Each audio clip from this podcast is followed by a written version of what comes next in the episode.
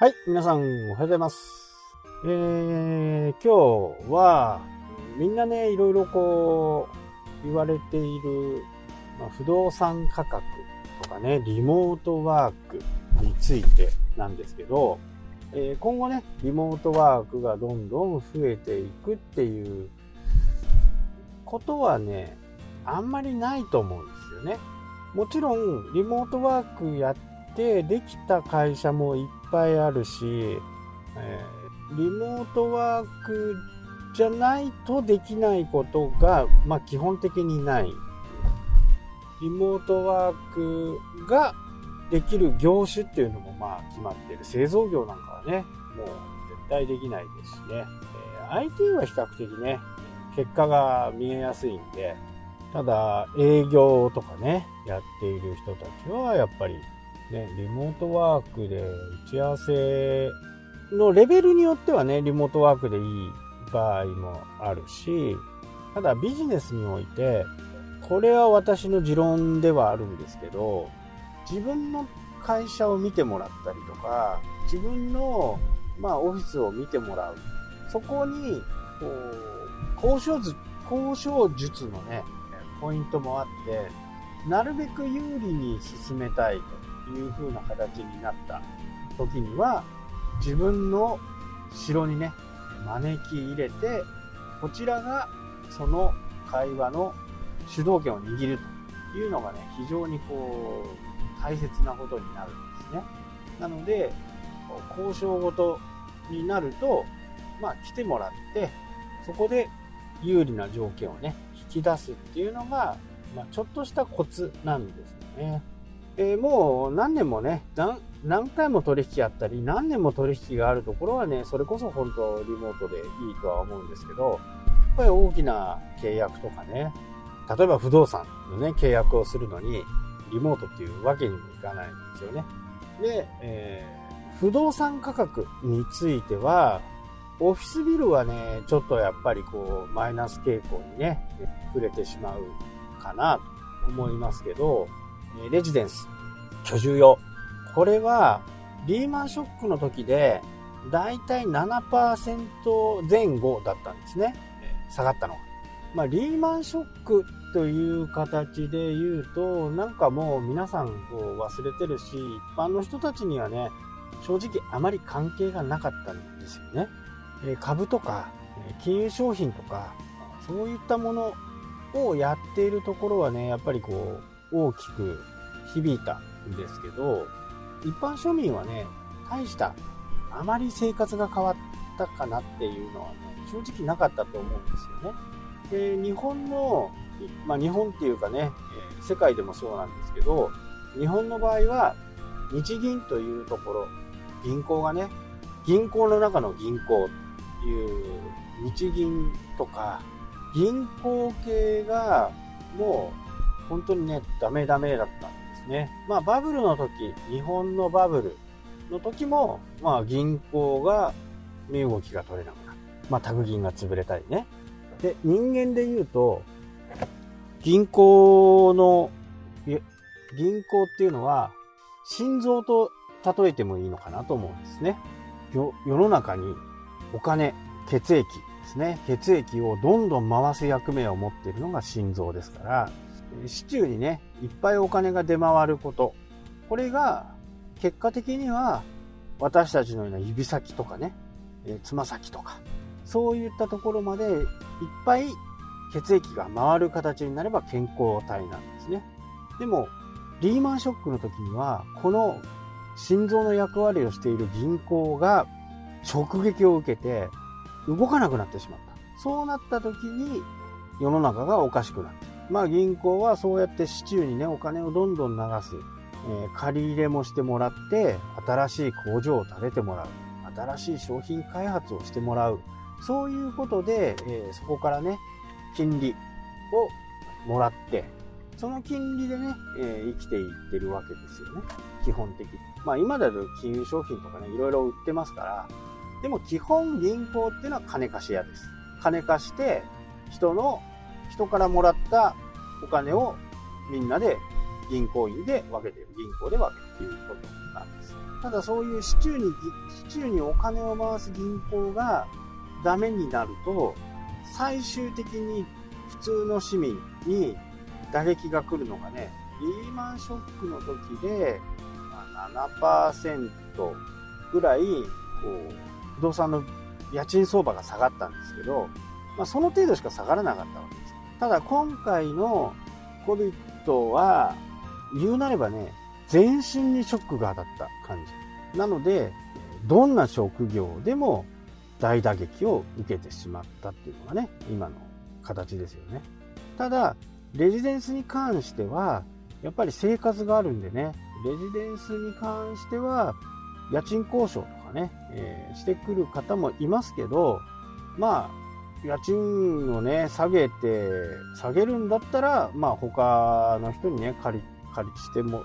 借りてもらった方がいいという判断はうちはしてるんで、大変ですけどね、会社がおかしくなってきたとか、まあ、どちらにしてもね、でも、必要なわけですから、そこの部分はね、多少遅れるっていうのは、まあ、致し方ないかなと思いますけど、家賃交渉でね、一回下げたものをまた上げるっていう方がね、すごい労力がかかるんで、そういったことはしないけどね。で、今日、こう何を言いたかったかっていうと、商業テナン、商業ビルとか、あそういったところにね、投資は今はちょっと危険かなと。まあ逆に上がる可能性もね、あることはあるんですよ。みんなが下がると思ってるところなんで、下がるのを待ちきれないっていう人がね、いると思う。ただ、最近のこの、まあ、2、3年ぐらい前のね、駿河銀行の不正融資問題とかね、サラリーマンがアパートを持ってね、家賃収入を得てやるという風なのが流行ってます。で、その人たちはね、大打撃ですね。えー、売るにも売れない。買、まあ、買うことなんかもちろんできないですからね。最終的にどうなるかっていうと、もう自己破産しかないんですね。で、これのからくりを言うと、まあ仮に、えー、1億円の物件を買った。で、そこの家賃収入がね、仮に100万円あったとします。で、そのうち返済金があ50万とかね、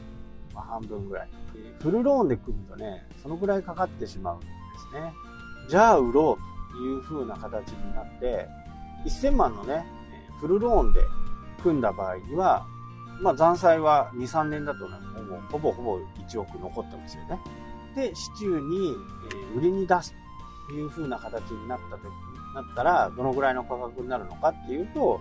まあ、売れてもね、6000万、7000万がね、まあ、7000万までいくとマックス。じゃあ、この3000万をどうするかっていうことですね。1億の借金はなくなったけど、最終的に自分の手元にね、3000万の借金が残る。で、3000万返してしまえばね、もちろん、あの、綺麗さっぱりなくなるんですけど、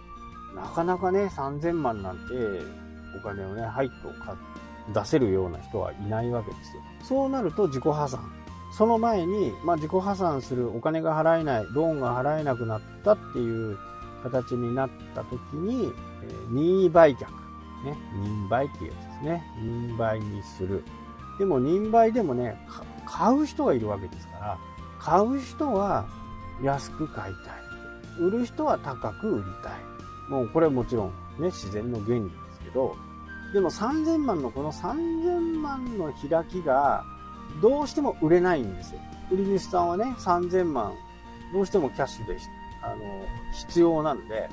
で、じゃあ最終的にどうなるかっていうと、もうこれ破産選挙しかないよね。破産して競売になって、物件が世の中に出る。で、そうなると、銀行が損をするという形ですね。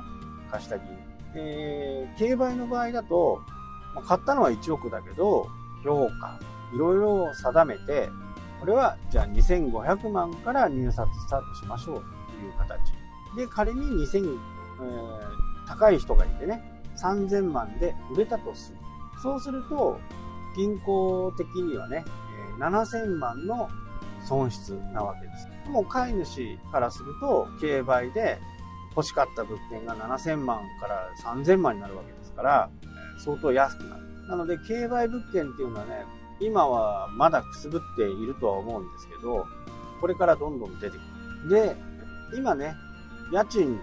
でうまくやってるオーナーさんって、大抵はあのリーマンショック後